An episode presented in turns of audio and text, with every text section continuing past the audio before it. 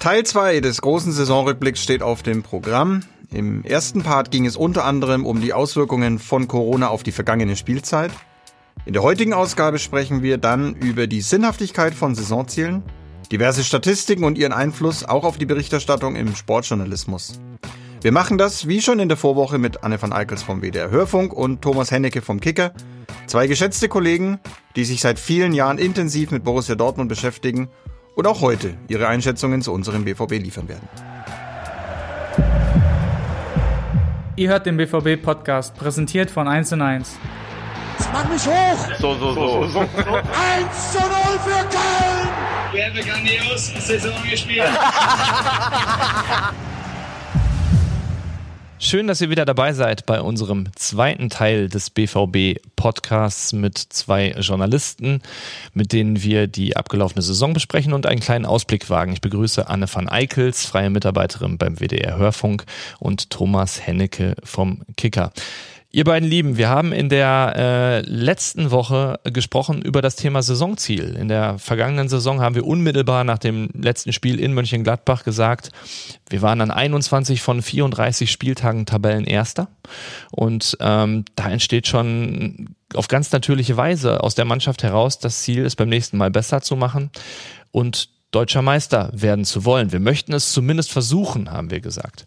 Ähm, glaubt ihr, dass der Satz so gehalten hat äh, über die Saison oder wurde aus Versuchen, äh, sie müssen, sie, sie sind gescheitert? Äh, ähm, ich habe auch mal gelesen, der selbsternannte Meisteranwärter. Das war ein ganz zentraler Punkt. Ich finde, dass sich da die Medien ähm, vielleicht ist diese Pauschalisierung nicht ganz zulässig, aber ich sage es trotzdem mal, äh, nicht besonders fair äh, verhalten haben. Ihr habt tatsächlich äh, äh, durch Herrn Watzke und auch durch Spieler zum Ausdruck gebracht, wir wollen das versuchen. Das empfand ich als, als mutig, das empfand ich nach der vorigen Saison als angemessen. Dass dann gleich bei der ersten äh, Niederlage und nach den ersten kleineren Formtiefs dann gleich diese Formulierung von äh, kam, Sascha, die du angesprochen hast, dieser selbsternannte äh, Titelanwärter, das ist so ein Medienreflex, den ich überhaupt nicht äh, mag. Da steckt Häme drin, da ist dann eine, eine wie ich finde, unzulässige äh, Zuspitzung, eine Verknappung eines, eines Zitats, was, was halt eben so nicht äh, gefallen ist. Also mir, mir hat das nicht gefallen. Ich bin äh, der Meinung, dass ein Verein wie Borussia Dortmund durchaus Ziele auch öffentlich verkünden kann und sollte äh, dass der Herr Watzke äh, jetzt ein bisschen zurückrudert oder der Verein jetzt ein bisschen zurückrudert und kein öffentliches Ziel äh, formuliert, gefällt mir eigentlich nicht. Äh, ich verstehe die, die, die Unzufriedenheit. Ähm, ich verstehe, dass äh, äh, es Borussia Dortmund nicht gefällt, wenn man äh, dann aufs Butterbrot geschmiert bekommt, ach ja, da ist er der Titelanwärter, der es wieder nicht geschafft hat.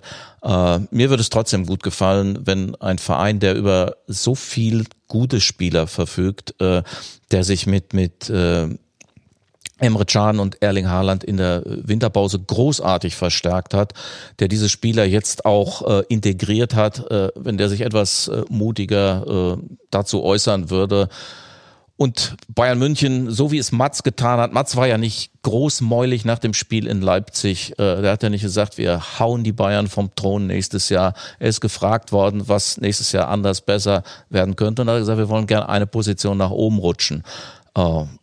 Mir hätte es gefallen, wenn Herr Watzke das auch äh, so getan hätte. Du, wir werden die Spieler, und das wird auch Aki nicht machen, wir werden die Spieler auch nicht einbremsen da. Ich glaube, wenn du, wenn du Profisportler bist, dann, äh, dann sollte es dein verdammter Antrieb sein, äh, jedes Spiel gewinnen zu wollen und am Ende auch die Schale hochhalten zu wollen. Das äh, sollte übrigens bei jedem Club, glaube ich, glaube ich, der Ansatz sein, weil deswegen machst du es ja. Du machst es ja nicht, weil du Zehnter ne? oder Elfter, ja. genau.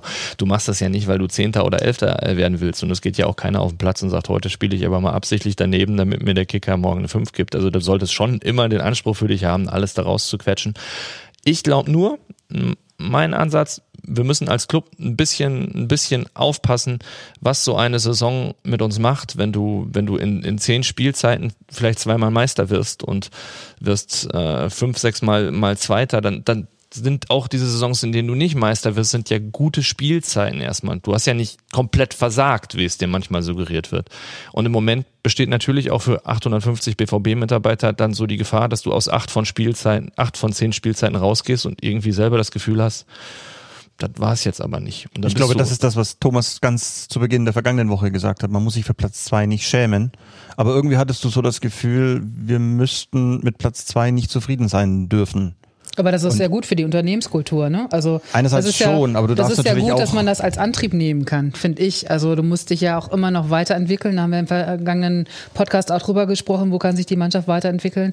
Und wenn diese Unzufriedenheit doch da ist bei euch auf der Geschäftsstelle, in der Mannschaft, dann ist das auch eigentlich ein gutes Zeichen, als wenn man sagen würde, naja. Platz zwei ist ja okay. Ich glaube, als Arbeitnehmer hast du schon das Recht, wenn du zehn Jahre irgendwo arbeitest, nicht in acht Jahren das Gefühl zu haben, und das kommt ja oft auch von außen, dass du da versagt hast. Das darfst, und selbst, also vor allem dann nicht, wenn du Zweiter geworden bist in einem, in einem Wettkampf mit, mit 18 Mannschaften. Das beinhaltet, das beinhaltet schon eine Gefahr, aber das heißt ja nicht, dass man nicht ambitioniert ist. Also jeder Einzelne strebt ja in, in seinem Bereich und die Spieler auf dem Platz äh, natürlich, natürlich nach dem Höchsten. Aber wir haben hier eben auch nicht, und das, das ist die Faktenlage, Michael Zorg beschreibt das immer wieder, ohne, ohne das als Ausrede zu benutzen. Wir haben ja kein gleich, gleiches Rennen, wie wir es in Spanien beispielsweise haben, mit zwei bis drei Clubs oder in England mit äh, fünf Vereinen, ähm, sondern es ist für uns schon etwas extrem Besonderes, wenn wir, wenn wir deutscher Meister werden.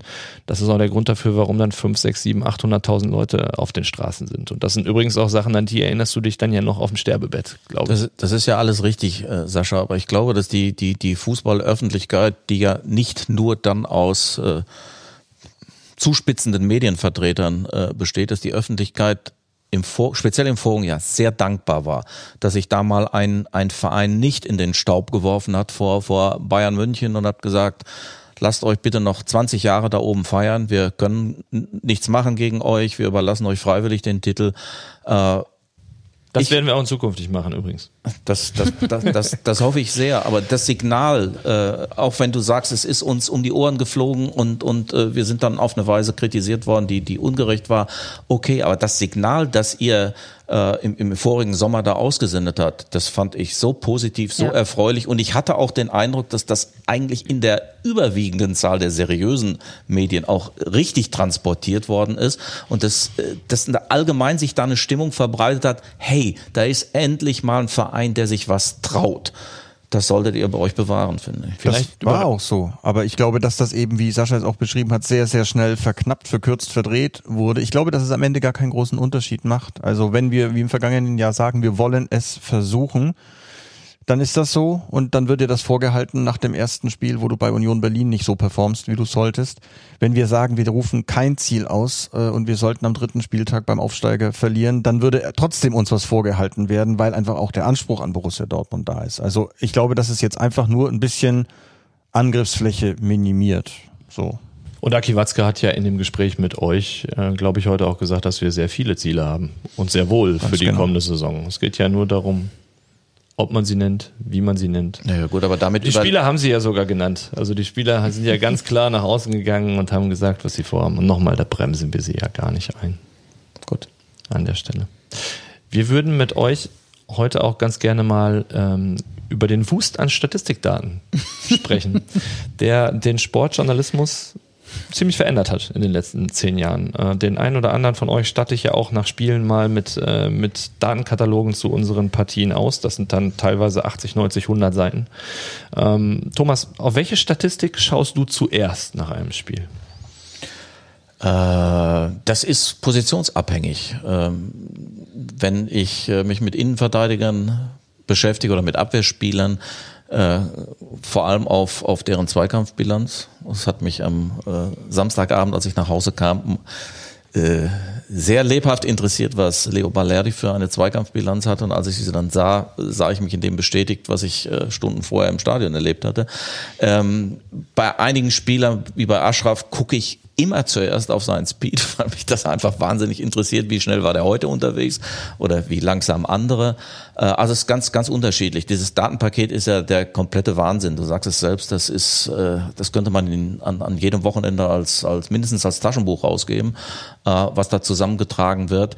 Einiges ist sehr hilfreich, einiges ist eher eine Geschichte, die dann Analysten in den Vereinen Analysten bei euch äh, gebrauchen könnten.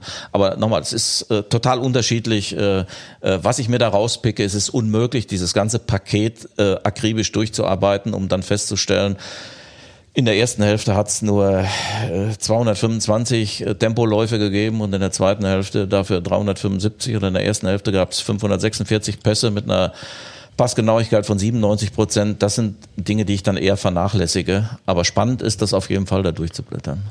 Aber es gibt dir ja einiges mit an die Hand. Wenn ich mir jetzt mal überlege, dich ruft ein Spieler an und sagt, mit der Note 5 bin ich aber nicht einverstanden oder der Berater des Spielers, und du ziehst deinen schlauen Zettel heraus und sagst, hör mal, 29 Prozent gewonnene Zweikämpfe und obwohl du Innenverteidiger bist und die Bälle eigentlich in der Regel nicht risikoreich nach vorne spielst, kommen da nur 40 Prozent der Pässe an. Was würdest du denn für eine Note geben? Also das äh, mit den Spielern oder den Beratern, die anrufen, das äh, ist, das hat es gegeben, in der Tat. Ich mache das ja auch schon ein paar Tage und ich habe wirklich äh, zu Beginn meiner Tätigkeit bei Borussia Dortmund äh, lustige Anrufe von gestandenen Nationalspielern bekommen, wenn die sich ungerecht behandelt fühlen. Das gibt's aber überhaupt nicht mehr. Äh, gibt's nicht mehr.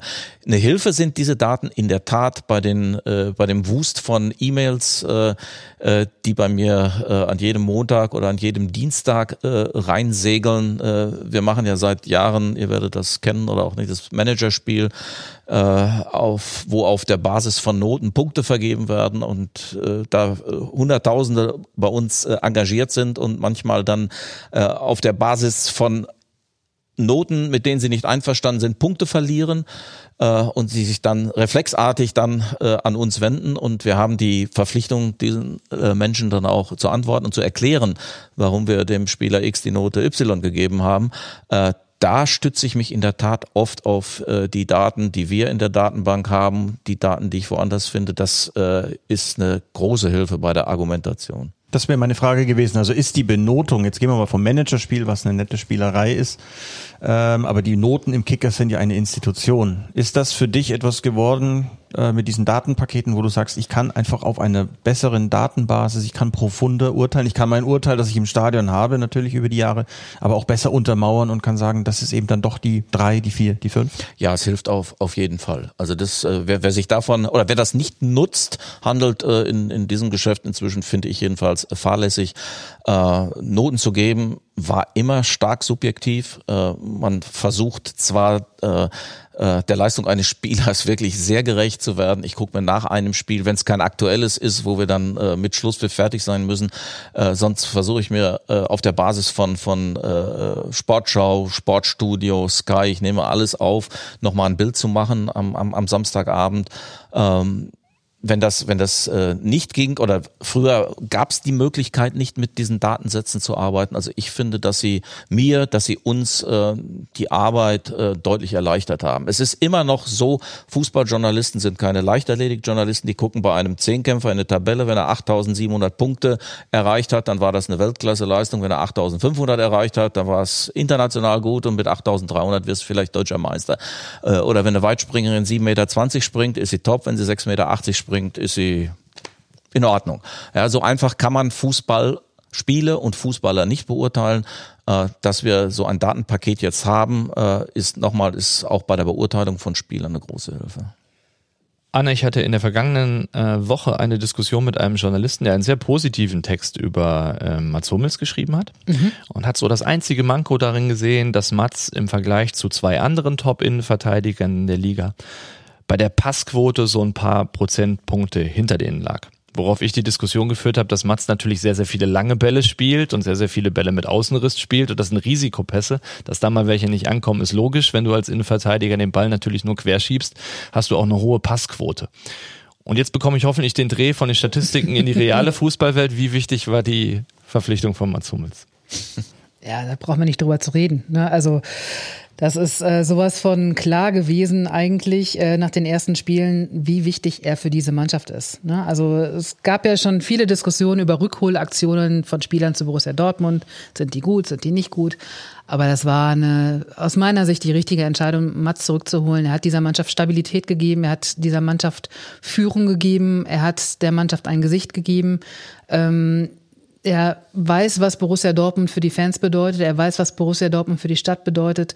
Er hat ähm, ja, die letzten großen Erfolge mit diesem Verein mitgemacht und weiß äh, auch aus Münchner Zeit, wie wichtig es ist, Erfolge zu bestätigen. Und ich glaube, das kann er dieser Mannschaft zurückgeben und dementsprechend, äh, ja, für mich äh, eine ganz, ganz wichtige Entscheidung, die richtige Entscheidung gewesen von der ähm, Vereinsführung.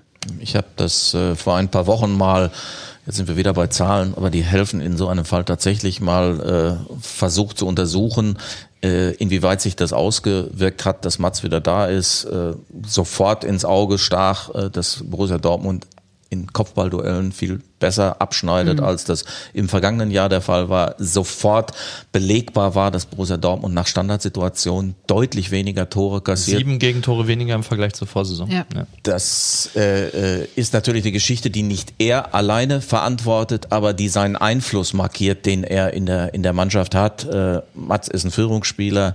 Ähm, sein Auftritt in, in, in Leipzig vor, vor zwei Wochen war grandios, finde ich, wie er, wie er das Spiel äh, auch nach vorne äh, angeschoben hat mit diesen wunderbaren äh, Pässen, die er über 40, 50 Meter dann äh, maßgenau äh, nach vorne gespielt hat, aber auch mit, mit diesem äh, höchst erstaunlichen Dribbling, äh, was er, ich glaube, vor dem ersten Tor, in der Entstehung des ersten Tores da auf den, auf den Rasen äh, getanzt hat.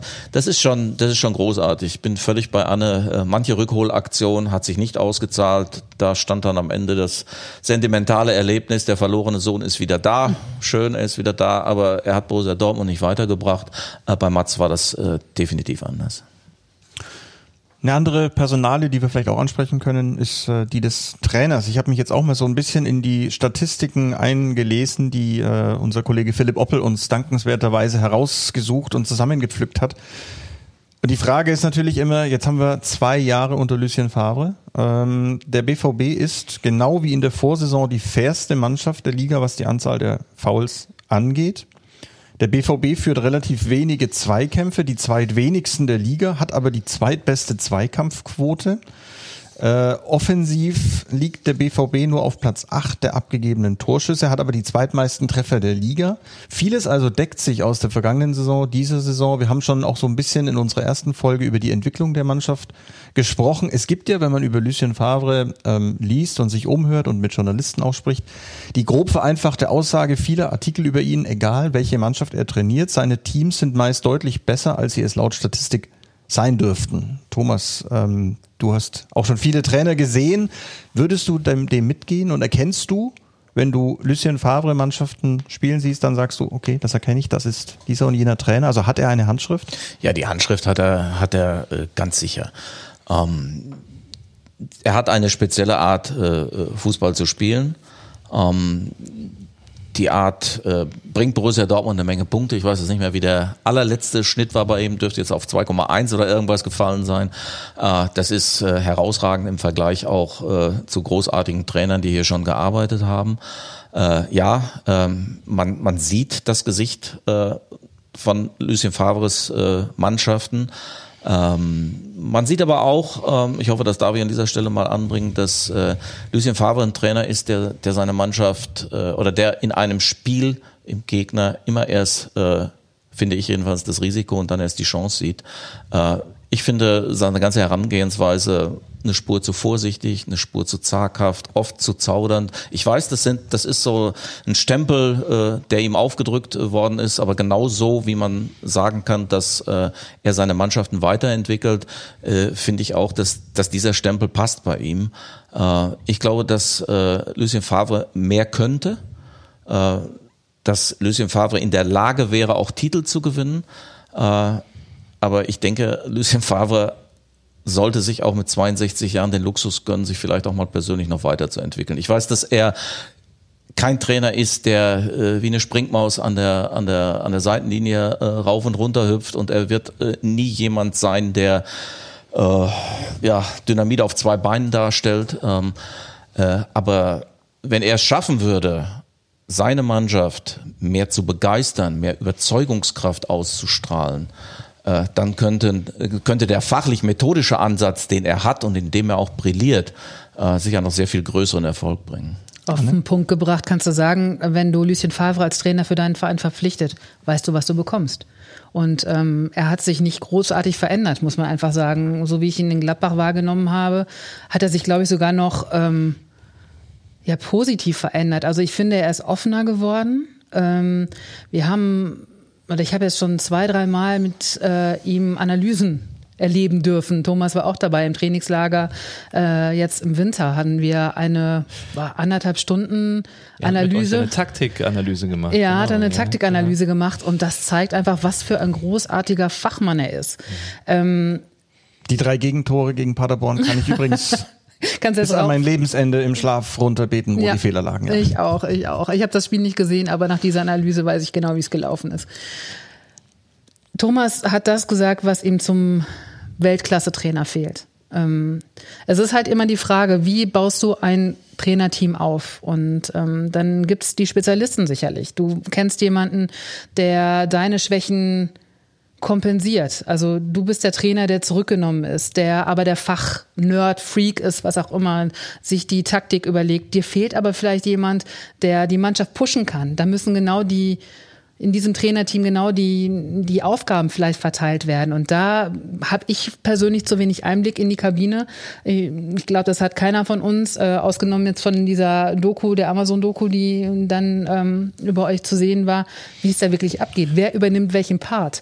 Und ähm, da muss man dann halt das komplette Trainerteam irgendwie sehen. Und ähm, Lucien Favre ist halt Lucien Favre. Und äh, da passt, glaube ich, alles, was Thomas und ich gesagt haben, zusammen in einer Person. Am besten an diesem Tisch kennt ihn wahrscheinlich der, der Daniel Stolpe, weil er ihn äh, sogar aus der Zeit in Berlin bei Hertha BSC noch kennt und kann da gleich mit Sicherheit was zu sagen. Ich kann euch sagen, ich war sehr überrascht von ihm. Ich war bei der vor der ersten Pressekonferenz hier logischerweise, äh, als wir ihn vorgestellt haben, habe ich ihn kennengelernt und habe ihn in der Pressekonferenz sogar noch gesiezt und er hat mich zur Seite gezogen und hat gesagt: "Sind Sie verrückt? Sie können mich nicht, Sie können mich nicht siezen, das geht nicht. Wir sagen du." Ähm, und es hat sich ein ein, eine unheimlich offene Zusammenarbeit mit einem äh, Menschen ergeben, der nach innen häufig ganz anders wirkt und äh, auch ausstrahlt, als er es nach außen offensichtlich tut. Ähm, ich kann mich zum Beispiel überhaupt nicht erinnern, in rund 20 Jahren Borussia Dortmund mal einen Trainer erlebt zu haben, wo die Ersatzspieler, die auf sehr wenig Einsatzzeit kommen, wo die nicht moppern wo die, wo die alle sagen, okay, finde ich jetzt echt nicht cool, dass ich so wenig spiele, aber er hat es mir erklärt, er ist, äh, er ist ehrlich zu mir, er, er nimmt mich mit.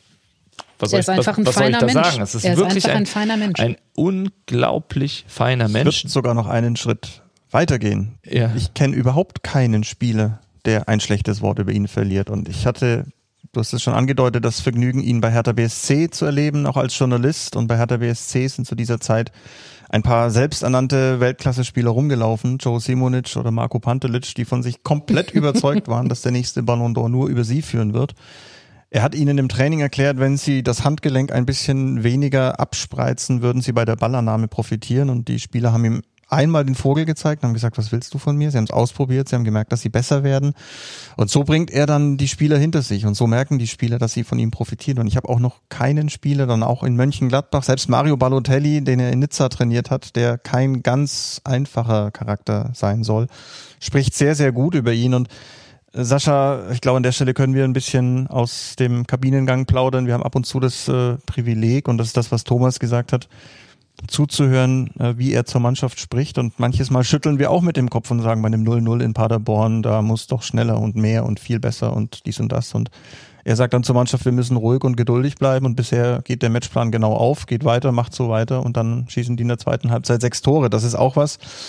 Der, ähm, das treffsicherste Team in der zweiten Hälfte in der vergangenen Saison und in dieser jetzt zu Ende gegangenen Saison beide Male der BVB ähm, 57 von 84 Toren in der zweiten Halbzeit geschossen. Das stützt vielleicht auch das ein bisschen, was Thomas sagt, wenn er schneller Chance sähe als Risiko. Aber ich glaube, dass was dabei rauskommt, ist, die Spieler folgen ihm einfach bedingungslos. Er findet einen Zugang.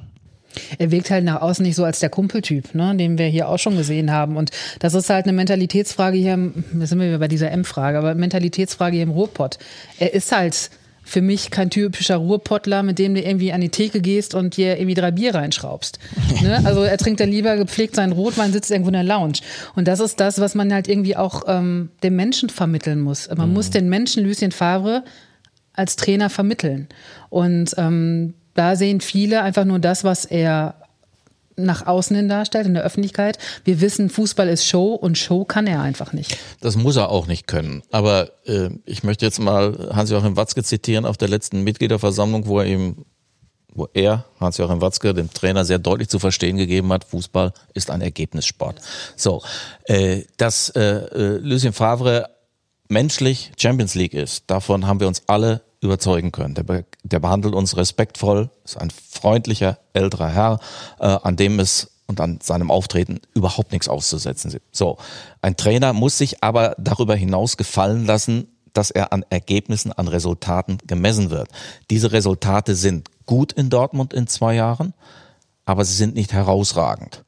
Ja, äh, Borussia Dortmund spielt im ersten Favre-Jahr eine brillante Vorrunde und eine sehr unbefriedigende Rückrunde. In diesem Jahr hat er das Ganze gespiegelt. Da hat er mit einer sehr mäßigen Hinrunde angefangen. 39 Punkte in der Rückrunde sind aller Ehren wert. Wenn er es mal schaffen würde, das zusammenzulegen, äh, dann wäre auch sicher mehr möglich als Platz zwei. Ich finde, dass äh, äh, zu einem zum oder in den in den Werkzeugkasten eines Trainers auch gehört, eine Mannschaft mitreißen zu müssen, mitreißen oder zu emotionalisieren zu müssen. Und das kann er nicht. Äh, das liegt nicht in seinem Naturell, das muss man ihm nicht übel nehmen, aber es führt halt eben zu Abzügen in der Bewertung seiner Arbeit. Ja. Zu Teilen hast du das sicher recht, Thomas. Ähm, und auch wir werden jetzt hier nicht den Versuch unternehmen, äh, Lucien Favre in irgendeiner Weise als Rumpelstilzchen in der Kabine äh, zu positionieren und das kriegt von außen nur keiner mit, das ist ja Quatsch. Ähm, Trotzdem will und muss ich da aus der Innensicht natürlich einhaken und auch widersprechen. Er kriegt schon hin, die Mannschaft für sich zu begeistern und, und wichtig vor allem natürlich für seine Spielidee.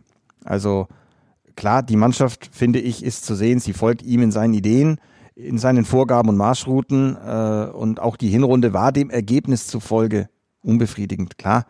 Ähm, hat aber für mich auch nur zum Teil in den entscheidenden Momenten mit wie du es jetzt genannt hast, emotionalisieren oder mitreißen zu tun. Äh, ich würde einfach sagen, manches war dusselig. Ähm, da erinnere ich gern an die diversen 2 zu 2 und 3 zu 3, äh, die du mit Eigentoren in der Schlussminute oder Stellungsfehlern auf Höhe der Mittellinie herbeiführst. Und das hat weder ähm, auf dem Matchplan so gestanden und würde ich auch dem emotionalen Potenzial des Trainers nicht unbedingt vorwerfen wollen. Ähm, und das gilt für mich insbesondere für die Woche vor Weihnachten, äh, die mich noch eine ganze Weile wahrscheinlich schlecht in den Schlaf wird finden lassen. Da spielst du eine überragende erste Halbzeit gegen ähm, Leipzig äh, zum Niederknien, die vielleicht beste Halbzeit der Saison, mindestens mal bis dahin, äh, um dir dann im Dauerregen direkt nach Wiederanpfiff zwei Aussetzer vom Feinsten zu leisten. Äh, jetzt mal ehrlich, was willst du da machen? Und auch wenn wir auf Hoffenheim dann noch schauen, das folgende Spiel, auf die Hypothese, dass meinetwegen unter Klopp oder Tuchel die Mannschaft da mit den Chancen weniger Wuche betrieben hätte und den Sack äh, entschiedener und entscheidend zugemacht hätte, lasse ich mich jetzt auch nicht einfach so ein. Ähm, das ist mir dann wirklich zu hypothetisch. Also auch unter dem Favre, der so ist, wie er ist, wäre mit etwas mehr Spielglück, äh, du hast gerade gesagt, eine hervorragende Hinrunde in der ersten Saison und keine so gute Rückrunde und dieses Mal umgekehrt und man müsste doch beides zusammenkehren. Mit etwas mehr Spielglück wäre eine Hinrunde möglich gewesen, die einen punktemäßig gut und besser unter dem Weihnachtsbaum hätte sitzen lassen. Das, äh, das stimmt. Ja, da war definitiv mehr drin. Also gerade in Hoffenheim, da weiß ich noch, wie wir in der Halbzeit in der Kabine saßen. Äh, du hättest wahrscheinlich sieben Spieler auswechseln können, weil alle gesagt haben, ich bin verletzt, ich kann nicht mehr. So viele Eisbeutel habe ich so äh, in der Pause seit Aber mit diesem, um einen Rekordnationalspieler mal zu zitieren, mit diesem wäre, wäre Fahrradkette äh, denken. Hätte, hätte Fahrradkette. Oder hätte, hätte Fahrradkette. Ja, er sagt wäre, wäre. Wäre, genau. Ja, ja, ja. ja. Der große das, Fußballphilosoph Lothar Matthäus. Ja, das bringt uns ja nicht weiter. Nein, das bringt uns natürlich nicht weiter. Ich wollte es nur zumindest mal eingewoben beworben haben. Gut. Ein Lothar Matthäus hat auch viele tolle Tore geschossen. Ich erinnere mich da an wunderbare Spiele bei der Weltmeisterschaft 1990. Da durftest du schon Fernsehen? Jugoslawien, das war großartig. Der war 13. Jetzt lass, jetzt lass mich doch bitte einmal ungeschickt den Übergang zur Offensive äh, nehmen. Wir haben eben über die Defensive gesprochen. In der Offensive ist, äh, glaube ich, viel Spektakel bei uns an Bord. Was erwartest du von der Mannschaft, wenn du mal einen Ausblick wagst auf die kommende Saison, äh, gerade in diesem Bereich? Thomas. Ja, ich würde mich nicht dagegen wehren, wenn Borussia Dortmund äh, in der Offensive weiter so viel Durchschlagskraft entwickeln würde, äh, wie sie es bisher getan hat. Viel, einiges hängt äh, an der Person von Jaden Sancho ab, ob wir den nächstes Jahr noch erleben dürfen. Äh, Jaden ist äh, der, der Wahnsinn gewesen in der Offensive. Wenn ich das richtig im Kopf habe, äh, stehen auf seinem Saisonkonto insgesamt 40 Scorerpunkte, wettbewerbsübergreifend 40 Scorerpunkte, 20 Tore selbst geschossen, äh, 20 vorbereitet. Das ist großartig. Äh, ich würde uns allen wünschen, dass der Junge noch ein Jahr bleibt. Äh, das wäre schon mal ein Fund, mit dem man auch in dem, im nächsten Jahr wuchern könnte. Äh, abschreiben sollte man auch Marco Reus nicht, der ja hoffentlich irgendwann mal wiederkommt, äh, der die Saison ja quasi nur halb gespielt hat und trotzdem mit elf Toren äh, in der Bilanz spielt. Äh, Ashraf fällt weg. Ashraf war, glaube ich, an knapp 20 Toren beteiligt. Äh, äh, in allen Wettbewerben, den äh, muss man ersetzen. Äh, Fakt ist, was das große Plus von Borussia ist, es äh, konzentriert sich nicht nur auf einen, der ja Erling Haaland sein könnte, aber das muss nicht mehr sein. Dieser Junge ist ein, ein, ein, ein, ein fantastischer Einkauf. Äh, der ist jeden Euro seiner 20 Millionen, sofern die Summe stimmt, äh, Habe ich äh, vergessen. auch äh, wert. Äh, auf den freue ich mich auch. Ich glaube, dass der Junge noch besser werden kann. Ähm, der ist wahnsinnig schnell, durchsetzungsstark, äh, bringt alles mit, um ein super Mittelstürmer zu werden. Er ist schon fast einer. Äh, also ich glaube, die, die Offensive wird weiter der Parade-Mannschaftsteil von Borussia bleiben. Obwohl genau das der Trainer wahrscheinlich gerne anders hätte. Ich glaube, der baut das Häuschen lieber von, von hinten oder von unten auf. Anne, Erling Haaland, was ist Ja. das für eine besondere Herausforderung für euch als Interview führende Stelle nie Menschen? geschlossene Es ist ganz Fragen. einfach. Stelle Ganz nie genau. geschlossene Fragen. Ja. Ähm, Und ja, warum kriegt ihr das nicht hin? Warum versagt der Sportjournalismus dabei, ihm keine Fragen zu stellen, die man mit Ja und Nein beantworten kann? In der vorigen Woche gab es doch ein durchaus mal ordentliches Interview mit Ja. ihm. Das fand ich, was die Kollegen von der Funke Mediengruppe gemacht haben, sogar äh, ganz lesenswert. Jedenfalls gemessen an dem, an den Interviews, die ich bisher Da waren ja auch gelesen keine habe. offenen Fragen Ja, dabei. also das, Und du das, könntest als Printer nochmal nachfragen, was ja in so einer Live-Situation dann im Stadion äh, nach einem Spiel, und ich äh, habe es ja leider nur dann am Fernsehen sehen können, äh, wie er sich da auf diesen Stuhl pflanzt. Ich we- weiß gegen Leipzig oder gegen, ich weiß gar nicht, Hoffenheim, das Hoffenheim spiel Und du hast ihm schon angesehen, ich habe keinen Bock mehr. Ich bin so platt, Leute. Ich habe mich verausgabt ohne Ende und das zeigt halt, dass er für dieses Spiel lebt, aber nicht für dieses Drumherum. Ah, das ist, das ist seine Art von Humor. Der hat eine extrem trockene Art ja. von, von Humor und er sagt einfach, wenn die mir Fragen stellen, die ich mit Ja und Nein beantworten kann und ich habe eine klare Meinung, dann, dann ist es Ich- ein Ja. ich Und er hat uns auch super. gesagt, er ist dann ja kritisiert worden, auch vor allem Nein. in seiner Heimat übrigens. Gar Echt? nicht so sehr Ja? hier in Norwegen war das ein Riesenthema. Und er ist dann zu Daniel und mir gekommen. Ich hoffe, da kann ich mal aus dem Nähkästchen plaudern und hat gesagt, nächstes Interview, egal wie wir spielen, du stellst mich dahin, du stellst mich dahin und dann stellt der Journalist mir eine Frage und ich werde, egal was er fragt, sechs bis acht Minuten antworten. Was ich in der Woche gemacht habe, wo ich einkaufen war, wie es äh, wie es meinem Hund geht, äh, ich werde Hat das gemacht? alles, was nie gefragt wurde, werde ich beantworten. Hat er nicht gemacht, das Spiel war nicht so gut, dass wir ihn da gefragt haben, ehrlich gesagt. Und er war uns auch relativ dankbar. Aber das war, das war seine Idee. Also es ist wirklich, das ist seine Art von Humor. Der Junge hat einen Ich finde den brillanten super. Humor. Ich finde den super. Also äh, das erste Mal haben wir ihn ja erlebt, auch im Trainingslager in Mabea. Da stand er da vor sieben oder acht Mikrofonen. Alle waren ganz heiß. Die norwegischen Kollegen, die haben eine Woche drauf gewartet, dass sie uns den da hinstellt, nachdem er sich ein bisschen eingelebt hat. RTL war da, wir waren da, wir waren irgendwie alle da und wollten was wissen. Und dieser Typ stellt sich mit seinen äh, jungen Jahren dahin und ist einfach arschcool. Aber er ist nicht arrogant. Nein, dem, null. dem Eindruck würde ich gerne mal entgegenwirken. Cool. Er ist einfach cool. Er ist eine coole Sau und äh, da habe ich der Boy ist ein Typ. Und ähm, also als Journalist darf man ja nicht Fan sein, aber ich bin Fan des Menschen, weil er einfach gerade raus ist, weil er sich nicht verstellt. Und das, du siehst ihm an, wie, wie er gerade denkt, was er gerade denkt. Und ich hatte eine Situation nach irgendeinem Champions League Spiel ähm, mit Uli Klose, dem Kollegen von RTL, da standen wir da. Und äh, es ging um drei Fragen. Und äh, Uli stellte nur geschlossene Fragen. Erling sagte ja, nein. Und das dritte Mal, glaube ich, wieder nein. Und dann wollte Uli Klose die vierte Frage stellen, weil es ja nun wirklich null ergiebig, ergiebig war. Und äh, er lächelt ihn an, der Erling, und lächelt den Uli Klose an und sagt, three questions und geht.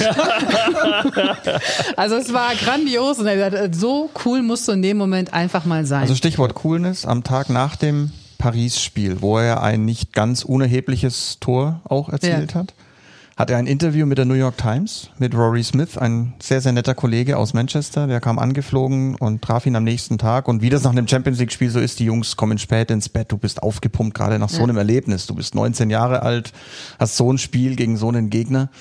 Und er sitzt zum Interview und irgendwann, so als siebte, achte Frage, und wir erinnern uns auch alle an den Torjubel, den er ja gezeigt hat. Ja. Als siebte, achte Frage fragt ihn Rory, do you feel like a sensation? Und Erling bringt sich in Pose, das kann man jetzt leider nicht sehen, aber ihr stellt euch Diese bitte alle mal vor ne? Genau.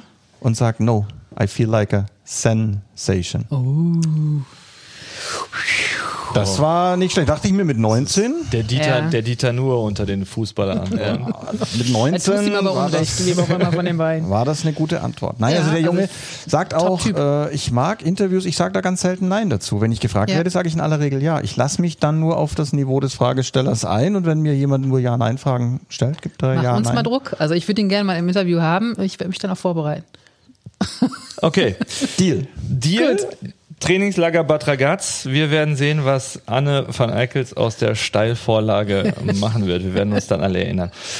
Anne, Thomas, ich glaube, wir könnten noch stundenlang äh, reden. Leider ist die Zeit rum. Äh, wir fanden es toll. Äh, wir haben auf die äh, vergangene Saison geguckt, wir haben einen Ausblick gewagt. Da war Kritisches dabei, da war Positives dabei. Ich glaube, so muss es sein im Spannungsfeld zwischen PR und Sportjournalismus. Welche Note Euch geben wir dann jetzt im Gespräch? Eine 3 plus, würde ich sagen. Ich würde eine 2,0 geben. Ja. Ja, so eine Lehrer 2, weißt du, so mit Abstrichen. Datengestützt. Wir sind froh, dass ihr es so seht, bedanken uns vielmals und äh, wünschen euch, dass Dankeschön. ihr gesund durch die nächsten Wochen kommt und dann gemeinsam mit uns wieder angreifen könnt. Bis dann. Tschüss. Dankeschön. Ciao, ciao. Tschüss. Das war's schon wieder. Hat's euch gefallen? Dann abonniert doch unseren Podcast bei dieser, Spotify, Apple oder Google und schickt uns eure Kommentare an podcast@bvb.de. Danke und bis bald.